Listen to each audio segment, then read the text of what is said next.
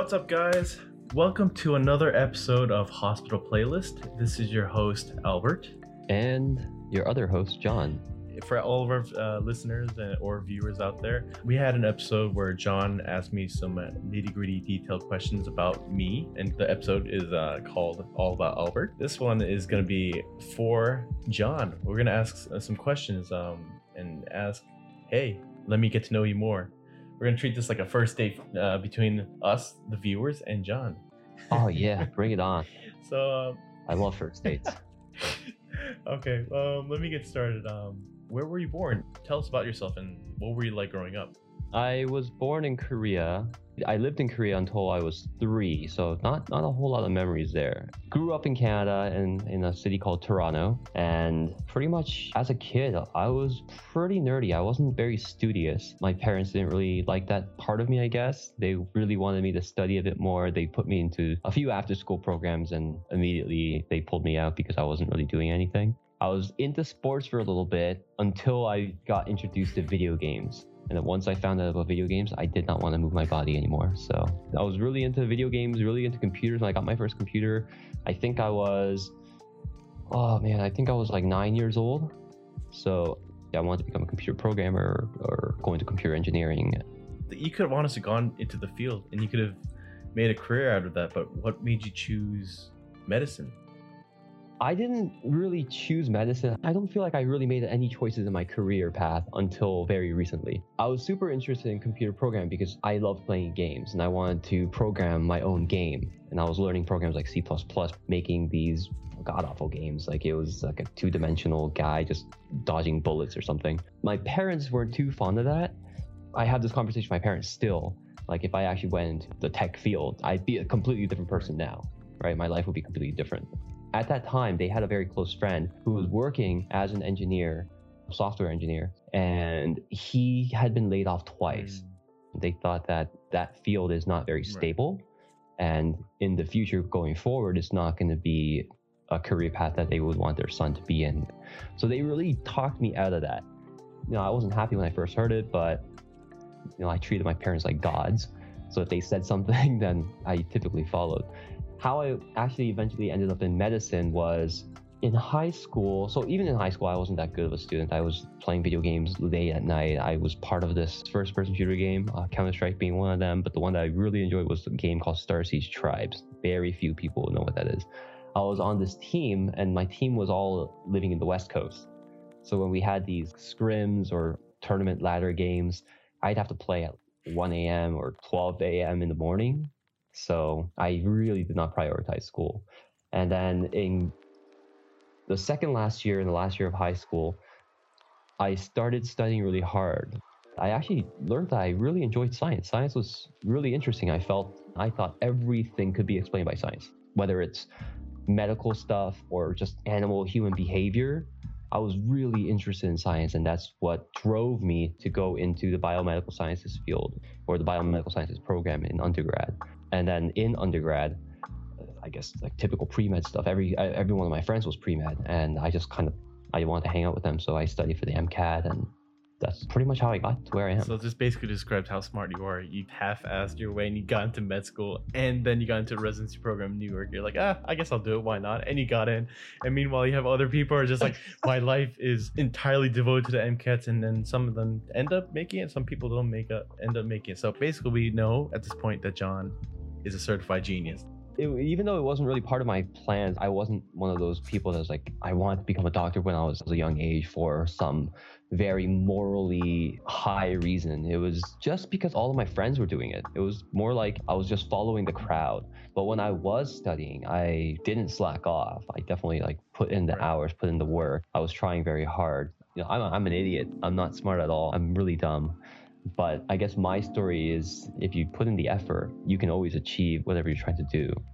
So yeah, I'm definitely not smart, definitely worked really hard to get there. I guess this kind of is a good segue. It can be, what I'm curious about is, what were some struggles? It can be either personal or professional. As a pre-med, like what were some of those difficulties that you faced, you felt like defined your stance in your career choices? In undergrad, I told you I was, in the biomedical sciences program. At my school, we had something called the Faculty of Medical Sciences. No, sorry. Faculty of Science, but Bachelor of Medical Science. We had like this whole thing for medical sciences, and that's where I wound up. And that's why most of the people that I knew were pre-med. I really didn't know what I wanted to do.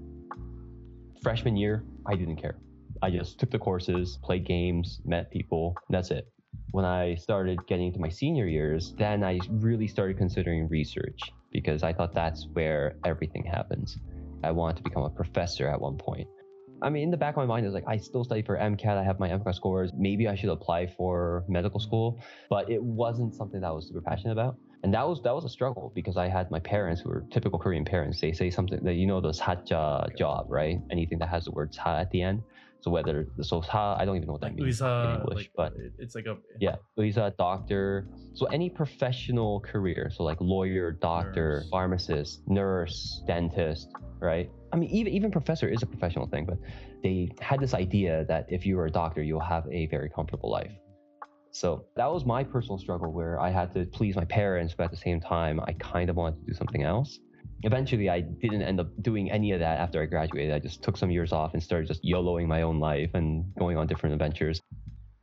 Like we had mentioned in our very first podcast, you said, oh, you're working in the corporate world now, like working for companies devoted towards research into cancer, treating drugs.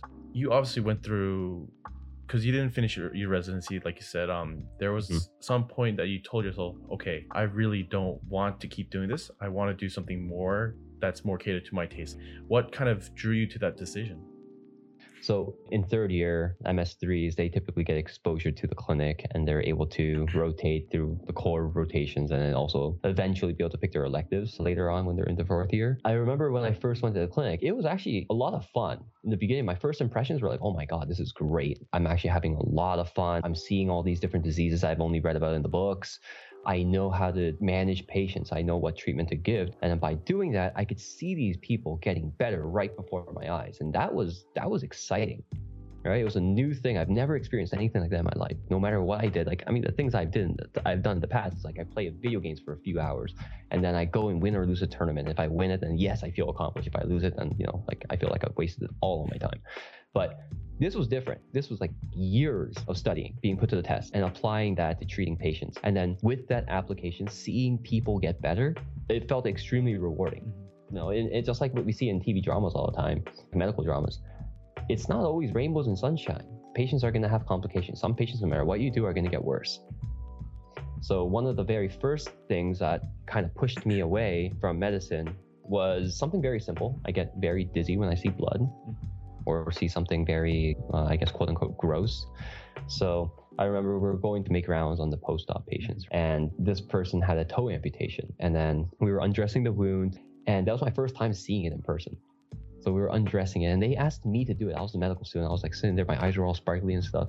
So then they're like, John, you want to undress? I'm like, yes. So I went over, I started undressing it extremely carefully, thinking that, I don't want to hurt the patient, but I did it really slowly. And eventually we got to the point where I took the wrapping off the foot and then now it was just where the toe used to be. And there was dressing inside there as well. So I started pulling it up. You know how magicians pull up handkerchief that's knotted together out of a magic hat. So I started pulling. I'm like, okay, this is not going to be that much. 2 minutes later, I'm still pulling. I'm like, what the hell? How much is gonna come out of this? And once I finally pulled it out, I looked down and I just see a little crater of where the toe used to be, bloody red and no toe. I saw that and I fainted. I just fainted. I just fell to the floor. Yeah, I fell to the floor. Imagine you're pulling the thing, you finally take it all off, you see it 2 seconds later, I'm on the ground. So everyone started freaking out, worried that I might have hurt myself while falling. Even the patient asked me if I was okay. I went back out to the nursing station and one of the residents got me orange juice and I just kind of sat there sipping on orange juice while everyone else finished the rounds. So from that point, I'm like, this might be a problem, right? This might be a problem. If I can't even see that, that's going to be a problem. So that kind of happened a lot more. It got a little better and everyone told me it was going to get better, but it never really did. It never really did get better. I always felt wheezy. I always got lightheaded. But on top of that, the first experience where I saw a patient die, I talked to this patient for weeks and he came in for just a diabetes complication, but he was an elderly man and he was about to get discharged finally. and I was talking to him. You know, I've developed like such a strong rapport with him.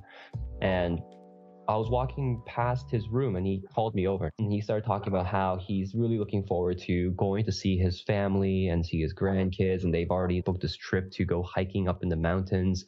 And they haven't done that together since, I don't know, like months. So he's really looking forward to it. And then I went back to the residence lounge to like just eat my lunch. And the next thing I know, there's a code.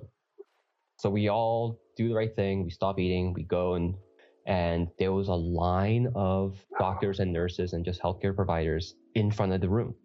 So I thought, okay, it can't be that guy. I walked over and I just see the line pointing towards his bed and everyone's doing CPR on it. So we started doing CPR, his son, his grandkids, they all came while that was happening. And, you know, the nurses appropriately escorted them to another location. And ultimately 45 minutes later, we called time of death. And then we had to deliver the news to the family. And yeah, that's hard. That was hard. It was a lot of weight to handle. My mental fortitude wasn't strong enough to handle that. And then the third part, so I know this is like a long-winded answer, but the third part is just the hours and the days and the number of like how long you have to work, how physically taxing it was.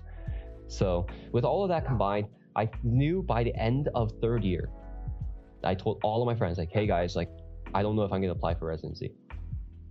And they told me that was crazy. What are you going to do? The thing is, we don't know what else we can do. Like we went to med school to become doctors, to work in the hospital or a clinic and treat patients. I started in fourth year, I signed up for a bunch of electives thinking that I was going to go this route. I didn't really have any other options, but I attended some like networking events in New York City. And yeah, there were a lot of people who were medical graduates not working in the clinic. And that was really eye-opening. So I started learning more about different things. Because I was learning, I still ended up applying to residency and then working in the clinic for a little bit. But eventually I made my own decision. Like the first time I actually made my own decision to choose a career path. And that career path was leaving in the clinic because it just didn't mesh well with me as a person. It wasn't for me. That's why I personally could never see myself becoming a doctor. That's why I chose dentistry. I mean, I think I mentioned to you before too, like when I was applying for college, like I got into an 8-year program at Pittsburgh for dentistry and an 8-year program for at Ohio State for medicine.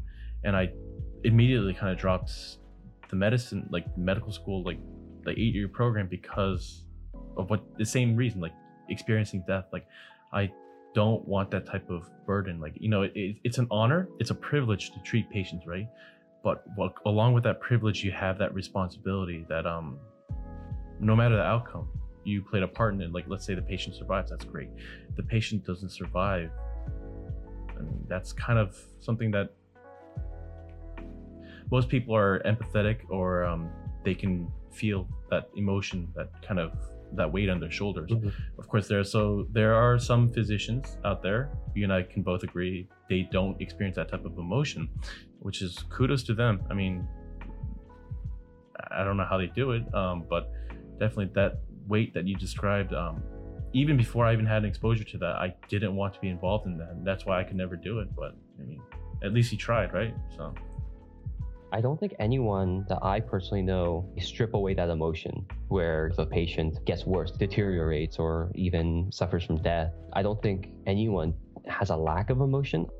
So if we have a balance, a scale, the one is the negative feelings, one's positive feelings. The positive feelings outweigh the negative feelings. So like if you're a good, capable physician, the number of patients that you are going to save greatly outweighs the number of patients that are going to suffer. I remember like we treated this one patient and his heart stopped, did CPR, and he came back from the dead. We brought him back from the dead. 2 weeks later, he got discharged and then attended his daughter's wedding. How many people in this world can say that they helped bring someone back to life so that they can go and attend their daughter's wedding? Not many. So that kind of stuff is what really keeps a lot of people that I know in the field. But for me, the negative parts, even if it wasn't as many, it was just heavier. That's why I kind of left and decided to take my knowledge and experience and talent elsewhere. Over time, like I told you, I didn't know what I was going to do or didn't really know what I wanted to do. But getting all that medical training and education, I started developing this passion for helping patients, essentially. And I wanted to continue using what I've learned and what I've been doing for so many years and still be able to do that without facing all these challenges and these difficulties when actually seeing the patients. And that's when I made the decision to go to pharmaceutical research. We are still at the forefront in pharmaceuticals where we're discovering new drugs, designing new research, our clinical trials with specific study designs. I'm still doing my part to better healthcare overall. And I'm doing it without having to face, at least directly face, people suffering. I think it's very important to know. I thought it required a little bit of background just to really help people understand why I left, because it's very atypical. Right. I mean, it's getting a little bit more common now with COVID and physician burnout and everything, a lot of people are actually leaving the clinic. A lot of people, an alarmingly high amount of doctors are leaving the clinic. These are people, they've been in practice like 15, 20 years, most of them. No one leaves 1 year after graduating. That's very uncommon. And I wanted to give a very strong understanding of why I made that decision and how it wasn't an easy decision, but this decision was not anyone else's. My parents didn't influence me. In fact, my parents were against it. My friends didn't influence me to do it. My friends were against it. I made this decision on my own based on what I personally felt. And I think that's important to recognize for anyone that's going into the medical field. Because I actually know a couple of people who they went to residency and then they have told me in the past, I like being a doctor, but I sometimes wake up with that feeling or go to bed with that feeling of maybe this job isn't right for me, but they feel like I've been in this field for far too long. I'm in too deep. They would say that too. Yep. And I actually felt that as well. But then what I was thinking was, I only have a year left. If I could finish it, at least I have the option of becoming a doctor and utilizing my training and not putting that money to waste. That's the common thing. That's why a lot of people just keep going. You've already gone halfway. I mean, if it's in the first year, that's a different story. But for most people that reached clinical rotations, you're already in way too deep. It's important to recognize that because it's such a mentally and physically demanding job, with a lot of things that you'll experience and see things that the typical person will not. Like, not many people encounter death as frequently. I mean, there are certain jobs that do, but it's not super common. And that plays a huge role in the mental health of healthcare practitioners as well, right? There's a huge rise and upsurge of doctors that get depression. The suicide rate is super high, regardless of what your gender is. These are actually real life problems for real life doctors. They're so stressed in trying to improve healthcare, and their mental health is taking the brunt of the consequences. It's very ironic. Here are these people who have been training basically their whole adult life to take care of people, but they don't have access to take care of themselves. Mm-hmm. Yeah. Another reason why I actually left, to be honest, this is a little petty reason, I think. So I was in internal medicine. I had, just like my confusion of whether I wanted to go to med school or what I wanted to do. Even then, when I was choosing residencies, I did not know what to do. And I knew I didn't want to become a surgeon, even though that's where all the money is. I didn't want to become a surgeon because that is extremely difficult. And, I have a frail body, man. If I did that, I wouldn't make it past 6 months, 100%. So I didn't know what I wanted to do, and I thought internal medicine provided the most number of options, so at least I wouldn't be screwed. So I went into internal medicine, and at that time, I did have high interest in cardiology and gastroenterology. So those are the areas where I thought maybe I'll go. Critical care was also interesting, but I thought that was a little too serious for my taste. But yeah, being in internal medicine, one petty reason why I didn't like it is just dealing with insurance, man. You see one patient, and you take the history, you do all the exams and all that stuff, and it takes 30 minutes. You go back and you spend hours writing up patient notes.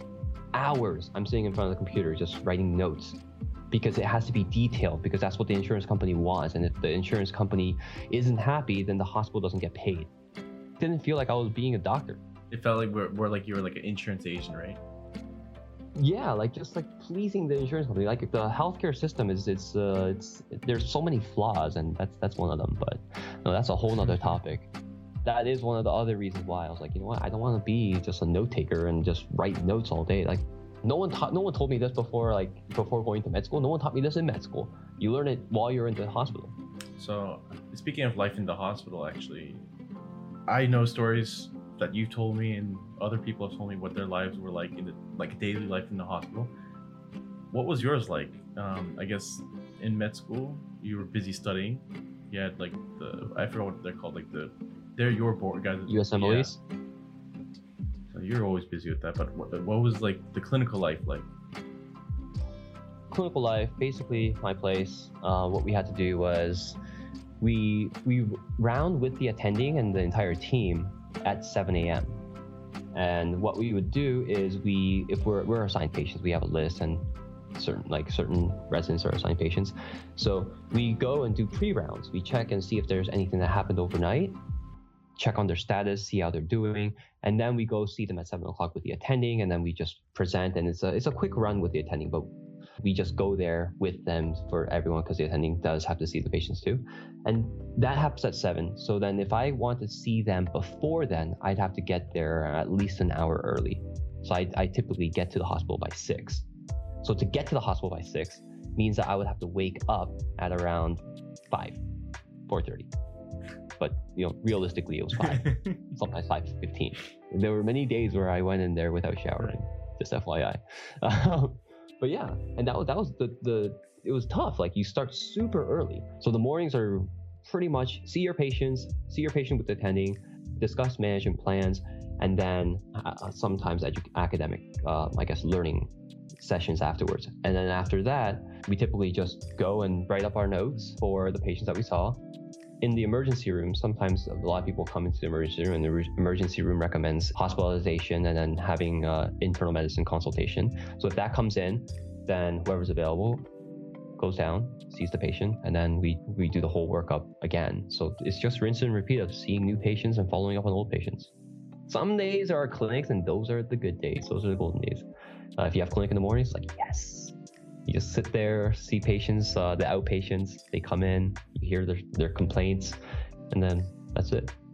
But the worst part is when you're trying to finish, or the on-calls.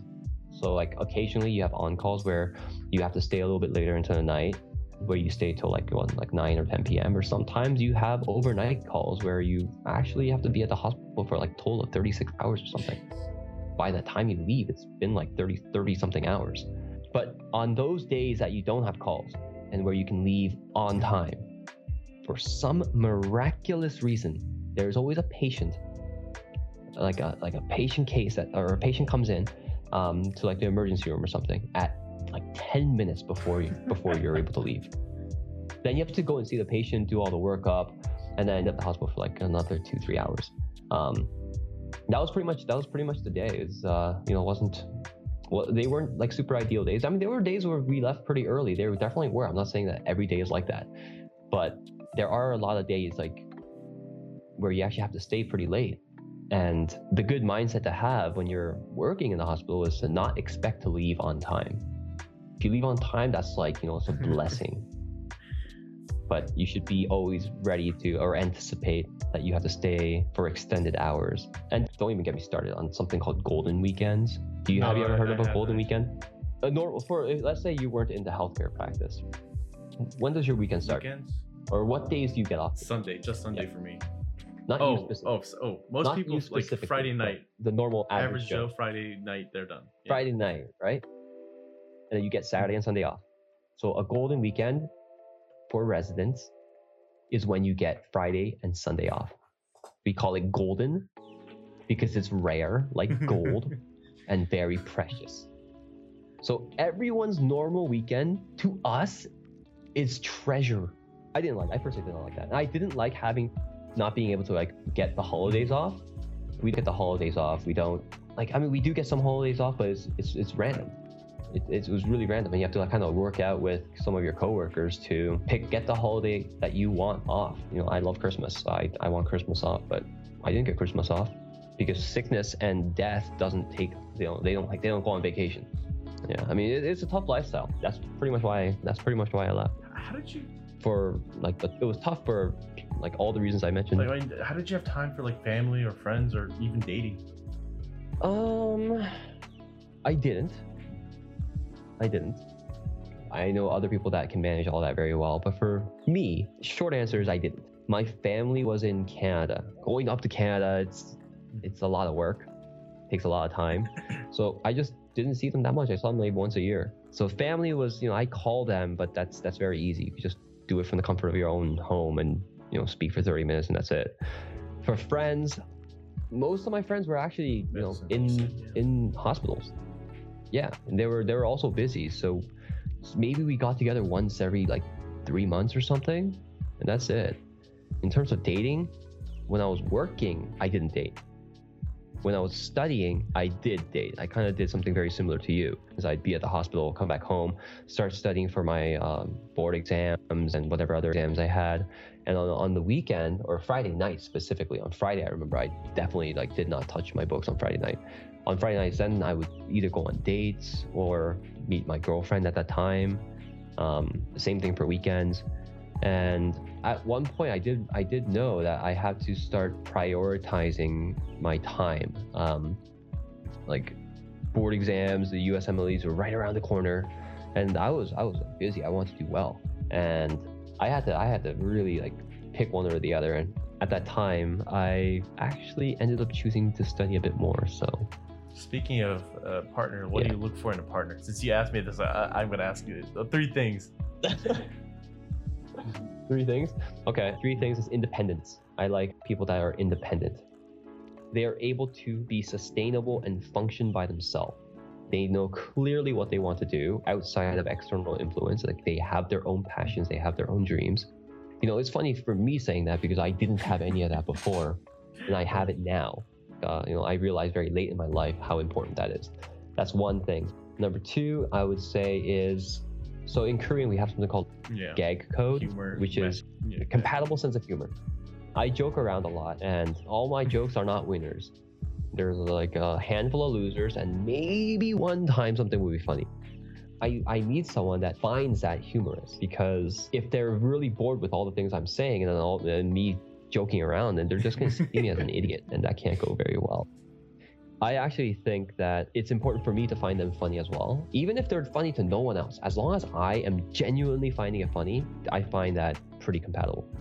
Third thing is tough. I want them to be motivated and driven and be a go-getter. I really find attractive someone who's able to balance like selfishness and selflessness. Being able to put others before them, but not like entirely losing track of what they want to accomplish. Which is kind of hard in today's society, honestly. Yeah, I mean, it's difficult. I'm super selfish. I'm very early in my career being in the corporate industry world, and I find myself being very selfish. I think in ways that it's like, how will this help my professional development? Of course, I'm not only thinking about that. I'm still thinking of how to better the team that I'm working with, better everything overall. Like, what's the greater goal here? I'm still thinking about that, but oftentimes, I'm thinking about myself. If I have time to work on an extra project to make a name for myself and be recognized, I would do that over going on a date with whoever I'm meeting. So, I'm not good at that. I think a lot of people aren't good at that. I think our generation needs to find a way to get that balance. The market's way too tough. There's too many talented people out there that we just feel this subconscious and innate sense of competitiveness where we feel like we have to do more than we even need to. Well, I kind of digressed a little bit, but you had mentioned that was your clinical lifestyle, but after you moving into the corporate world, like what is your day-to-day life like? I mean, you're not as busy because you're doing this with me, but... So I'm not as busy in the sense that I do have like much better work-life balance. So my work ends. Sometimes I do work over like after hours just because I want to get stuff done. It's not enforced, but the day-to-day life for me, you make it sound like I'm not really busy at all, but during the working hours, I'm actually quite busy. And pharma has four major branches or four major departments. So everyone knows like the sales folks, which is like the commercial branch. There's the people that do like the whole research stuff, developing like the molecules and testing them out and seeing what works best. I'm kind of in between both of those in an area called medical affairs. That's where we have medical discussions with like national or international leaders, basically. These are leaders called thought leaders or key opinion leaders, and they are experts in the field. They have a wealth of knowledge, wealth of experience, and they provide a lot of insight onto where the unmet need is and where we should be tackling and what we should be focusing on. So that's where I'm working. And basically my day never really looks the same. But if I was to generalize it, I would say that most of my day goes into keeping up with my company's clinical trial data, all the new data, all the different compounds like that haven't even entered clinical trials yet, keeping up with that, knowing what each compound does, knowing what the purpose of each study is, understanding what the data is, knowing that, and being able to find out areas that we should target for the data we already have. Like what are some shortcomings of this data, for example, or what makes this data impactful? That part is where we actually go and I meet with different experts. So people from Harvard Medical School, I have meetings with them. I have meetings with a whole bunch of other physicians at different academic and community centers. And we just basically talk. It's like, hey, like this is the data we have. What do you think? And then they tell us their thoughts and I get that conversation, get everything that's discussed with them. And I pass that on to the appropriate leadership team in our company, and they use all of that information and they collect it, analyze it, and figure out the common theme. So it's not just me that's doing that. We have like people, like teams, multiple members of the team that's doing that with different physicians all across the world. And we collect all of the conversations that we had together and see what the common thing is. So if someone says like, oh, this data is not good because of reason X, Y, Z, and they find that so many doctors are saying that, then we start to think, okay, so this is something that's very common. Now, what can we do with this? How can we fix this? Basically, that's pretty much a huge chunk of what I'm doing every single day. But the good thing about my company is they allow for professional growth. So we can come up with our own little side roles. So right now I'm focusing on early compounds, like really early compounds. My job there, what I thought was needed is better understanding of those different compounds and the strategies in order to, I guess, support future development of clinical trials for those compounds. That's just one example, but yeah, that's pretty much what my day looks like. It's a lot of meetings, a lot of talking, and just understanding a lot of data. That sounds so much more different from what your clinical life is, and I'm glad you adjusted to that, and you're actually doing like you enjoy that much more. I mean, I guess it kind of suits your professional needs a little bit better. So I mean, that's good. You know, you have to have business acumen if you want to work in here. I mean, being a clinician, if you're going into private practice, you need business acumen as well. You need business knowledge. You highlighted that last time we spoke. You need to be able to understand how to run a business, how to effectively manage clients and their expectations. Right. They're the same thing, but they're just a little bit different. And I find myself operating much better and being a lot happier on the corporate side rather than being independent. I think if I was independent, oh my God, it's a disaster waiting to happen. So this is, you know, it's good. I was never gonna go for private. No, I wouldn't say never. I was considering it, but it was maybe a 5% chance. I like the security of just knowing I'm gonna get this much money coming in this month. That's to me, that is, yeah. To me, that's a definition of stable. To me, that's security, and I'm able to properly manage my finances better. And I think one of the questions, so I'm just going to say this right now, I don't even know if you're going to ask, but I think a lot of the viewers would have this question in mind. What's the money difference between clinic and non-clinic? I think that's one thing. I know a lot of people go into medicine because it's their passion. They have good reasons. They want to help patients, all the good stuff. But there are some people that still consider money. And I think it's important. Like you can't overlook money. Going in it for the money may be questionable. It could be wrong. But everyone looks at the money.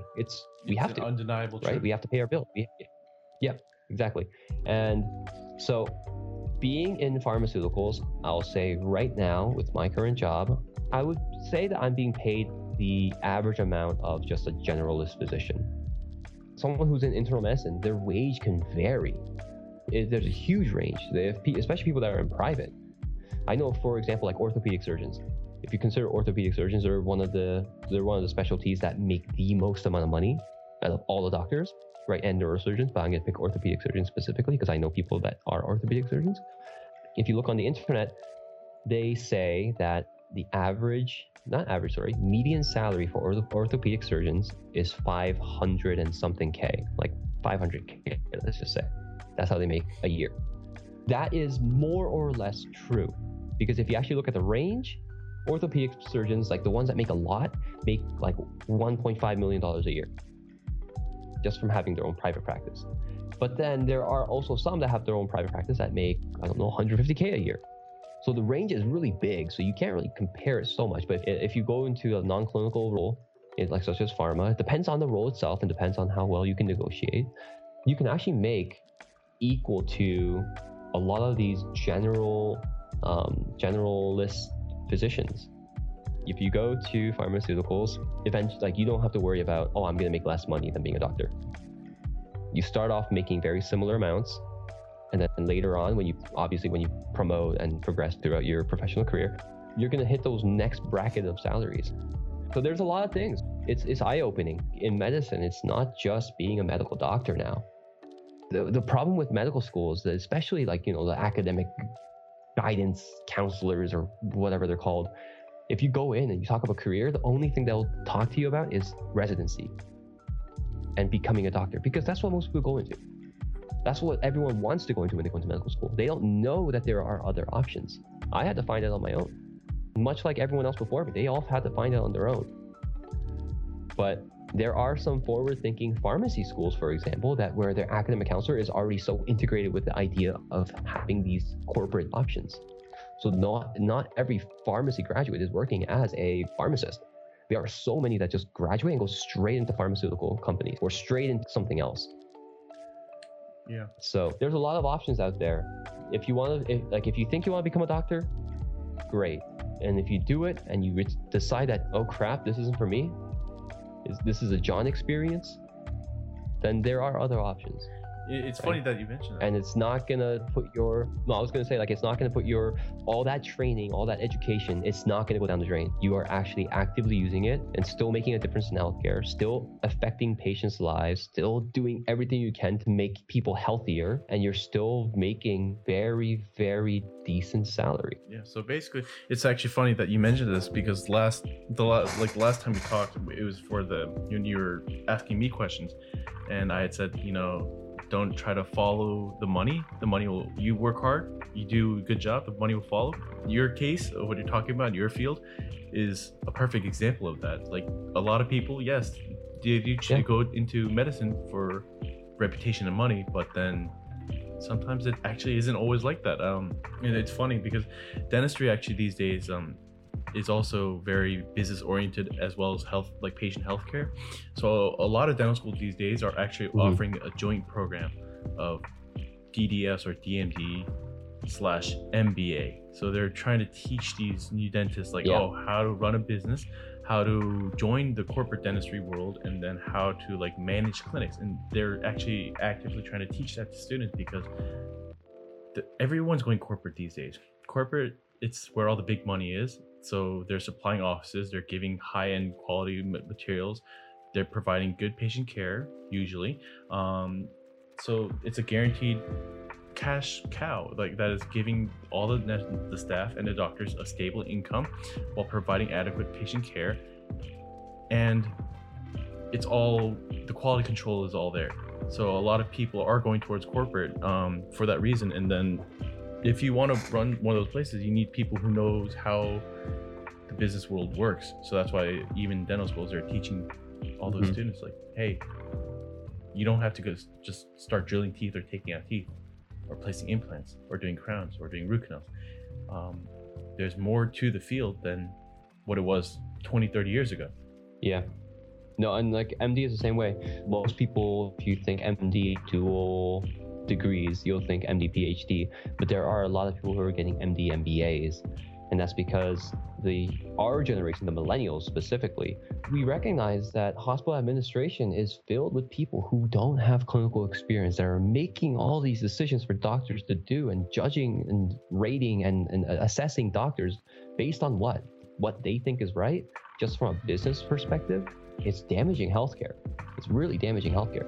So if you have all these MDs who are now also focusing on business acumen and business understanding, getting administrative knowledge, then you can have the president or people that are sitting on the chairs or the board that have the clinical experience, that are MDs, and they can dictate how a hospital should be run. And I think that would be much less damaging to healthcare overall. If we look at, I think it was like back in like the 1980s or something, if you look at the cost of healthcare per country, the US was on par with countries like Canada. And that's how it was. The US was on par with all of them. And now we look at 2020 and 2021, 2022, the US is the one country that is significantly higher in terms of healthcare costs compared to everyone else. It just grew. And then a lot of analysts are actually predicting by like the year 2050, that's going to grow even more. And then the way that I'm paraphrasing it, but the way they said the amount of healthcare costs and how much it's going to grow, the way they said that is basically that amount would effectively bankrupt the country, just given the rate and trajectory that we're going on now. So there's a lot of like brilliant doctors, young doctors that recognize this, hear this, see it, understand it, and they're trying to make a change. That's why there's a lot of MD MBAs popping up now. If that's something that you like and that's something that you want to do, like you worked in the hospital, you got the clinical experience, and you recognize this, and it's like, oh, well, patient care is not for me, but I really like being in the hospital, and I really want to make a difference to patient-facing frontline healthcare, then that's another career option that you can consider as well. Well, we're getting a little bit close to time, so I'm just going to ask actually two more questions for you. The first one actually is, what are your future like career goals? Like, are you planning on staying with this company indefinitely, or are you like climbing the corporate ladder, as they say, or are you thinking of, do you want to start your own company one day? Immediate future, I don't know, ideally I would like to stay with this company. The company is a great company. I love my team. Assuming that in the perfect world, this like my team doesn't change and everyone stays, I would love to stay in this company and climb the corporate ladder, as you say. So I would like to make it to a leadership position that effectively develop different clinical trial and research strategies for whatever cancer type on a national and maybe even a global level. That's like my, I guess, 5 to 10 year plan. Then ultimately down the road, I'm thinking like 20 years or so, 15 to 20 years, hopefully 15. One of my goals is to become a CMO or CEO of a small to mid-sized pharma company. Me starting it, I don't know about that, but I don't know if it's something that I'm going to be founding or if I'm going to join early on or if I'm just going to join something that's already well established. But the ultimate goal is like CM/EO of a small to mid-sized company. We all know I'll come to you to ask for help on paying back my student loans. I think I have to ask you in 4 years when you get your own practice. I'm like, yo, Albert, I'm kind of hungry these days, man. Actually, I had three questions, not two, sorry. The second to last question was, what are some words of wisdom or advice you could give prospective or current med students? Okay, so being in, like when I was in med school, or even when I was a pre-med, I didn't know if medicine was right for me. So like one thing I could say to, I'm pretty sure a very small handful of students who are thinking about medicine, I think the majority know or think they know they want to become a doctor, but there are going to be people like me out there. There are going to be people who are unsure. I can say that if you enjoy learning about the raw medical science, right? If that even intrigues you in any way, like you read something, oh, that's actually pretty cool. If you even remotely think about that and try to get in. Because once you get in, it's not just that one career path. You have a lot of other options open to you. Mm-hmm. So just go in. Like, I mean, I wouldn't suggest to go into med school thinking that, oh, I'm going to graduate med school and go to pharma companies. I don't suggest that. There are other ways to get into pharma companies. Like you could do a PhD program, for example, or go to pharmacy school or like whatever. But if you are unsure and you think you want to become a doctor, but you're not, like you're on the fence, like you're like maybe like 50-50 or something, just go for it, because like you never know if you like it or don't like it unless you try it. And if you happen to not like it, well, you have like a dozen other options that are in front of you that you can go after. Yeah, it's a very weird advice for a very small select number of people, but I think it's important that they hear that. Right. I mean, obviously, some people who are like those people that we mentioned are like, oh, I always wanted to be a doctor since I was like 2 or 3, since I was like 4 or 5 years old, and they got this far. Why would I? And they think to themselves, why would I quit? I mean, yeah, sure, there are those people, but of course, there are always those people who think they want to do something, they realize they don't want to do it, and that's perfectly fine. Like, it's not just medicine. I mean, there are people who go into business and they realize, man, I hate business. And like, it's actually funny, when I went to college, there are people who started off as business majors who ended up becoming doctors, and then there are people who were on the pre-dental track, and they end up becoming business majors. It's kind of like a funny saying that people would say, like the trend that's like, oh, that's a med student, he used to be a finance major. And it's like, oh.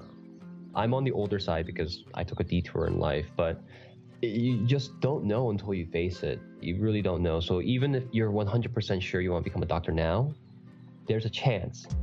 It's not 0% that you might hate being a doctor. It's not all cut out to what everyone thinks it's going to be. And just knowing that there are options out there, I think is important. So just keep doing what you think you want to do. And when the time comes where you have to switch, think about it rationally and make the logical, informed decision to do what's best for you.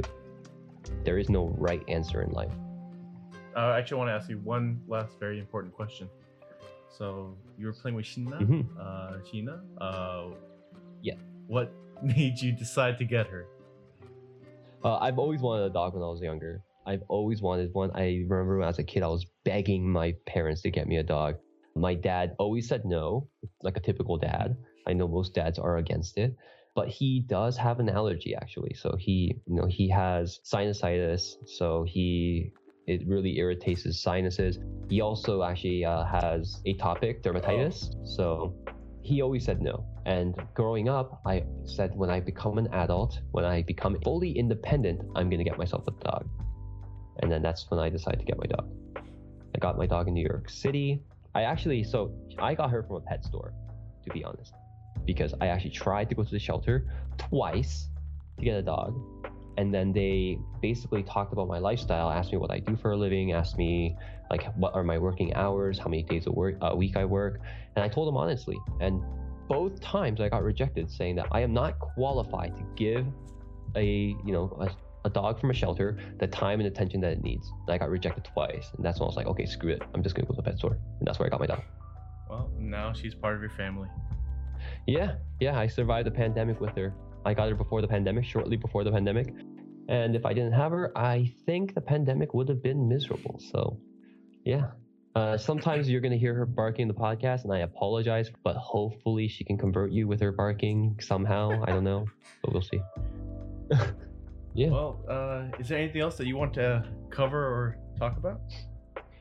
No, I don't think so. I think I talked a whole bunch, and I kind of rambled a bit because, this is a heavy topic. I took a weird path. I detoured quite a bit.